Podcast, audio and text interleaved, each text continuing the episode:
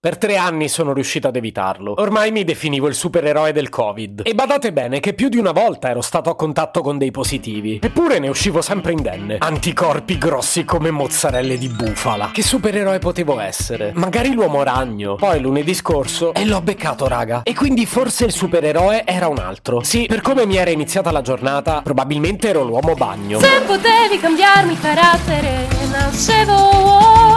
Si chiama Marcello Forcina, dice quello che pensa, pensa poco a quello che dice, ma quando c'è da parlare gli bastano 4 minuti e 37 e un Campari Spritz.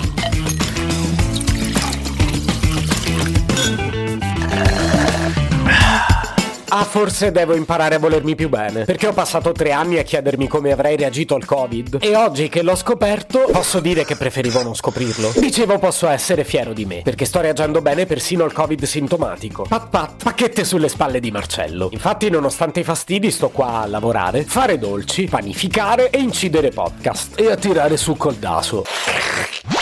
Um, so che quello che sto per dirvi farà perdere un po' di magia all'episodio. Ho appena ripreso a incidere dopo una pausa che doveva durare 10 minuti e alla fine è durata un giorno. Lo sapete che il Covid è imprevedibile. E pensare che ho detto che lo stavo affrontando bene. Onestamente credo che il mio problema sia proprio dover dimostrare sempre di essere un supereroe. Sì, magari questa cosa l'affronto in terapia. Ma secondo me io le cose me le complico da solo. Che se solo mi fossi buttato a letto non avrei fatto una lira di danno e sarei pure guarito prima. E invece no. Mai si dica che Marcello ne esce sconfitto. Marcello sempre a testa alta, con una torta in forno e PowerPoint aperto sul computer. No, no, ma bravo.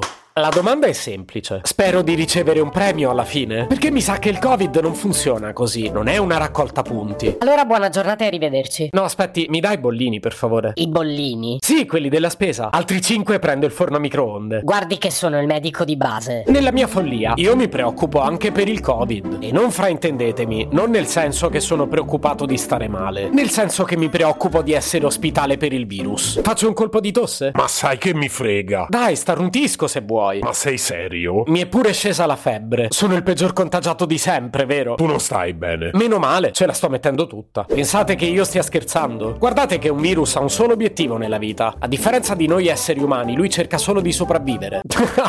e la differenza con molti di noi quale sarebbe allora? Ah, poi c'era la diffusione delle informazioni sul mio stato di salute a preoccuparmi. Verso colleghi, amici, parenti, ma soprattutto i miei genitori. Viviamo lontani, quindi erano giustamente preoccupati per me. E io ho voluto garantire una copertura informativa costante e rassicurante. Diciamo che poi le cose mi sfuggono di mano e ho imbastito una sorta di ufficio stampa. E non era facilissimo avere qualcosa di rilevante da dire per ogni bollettino medico. Quindi prima di chiamare mi organizzavo il discorso. Qualche nota sullo stato di salute, la temperatura, cosa avevo mangiato, quello è rilevante a prescindere. E condivo il tutto con qualche nota di colore, tipo ad esempio le peripezie del mio cagnolino.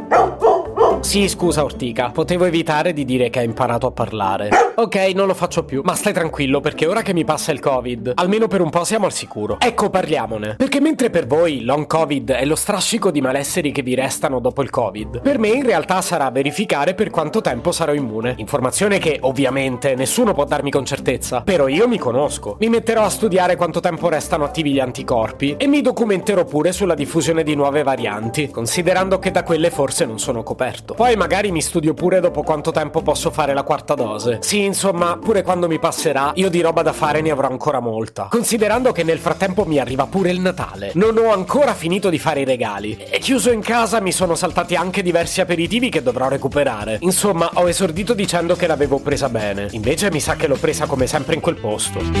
Se potevi cambiarmi il carattere, nascevo Ward.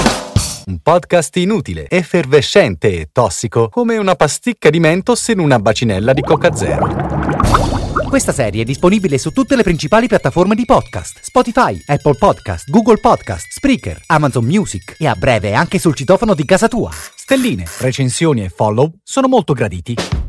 Per due chiacchiere con Marcello e aggiornamenti sui prossimi inutili episodi, segui il canale Instagram chiocciola Nascevo Word oppure cerca su Telegram l'account chiocciola Marcellogram.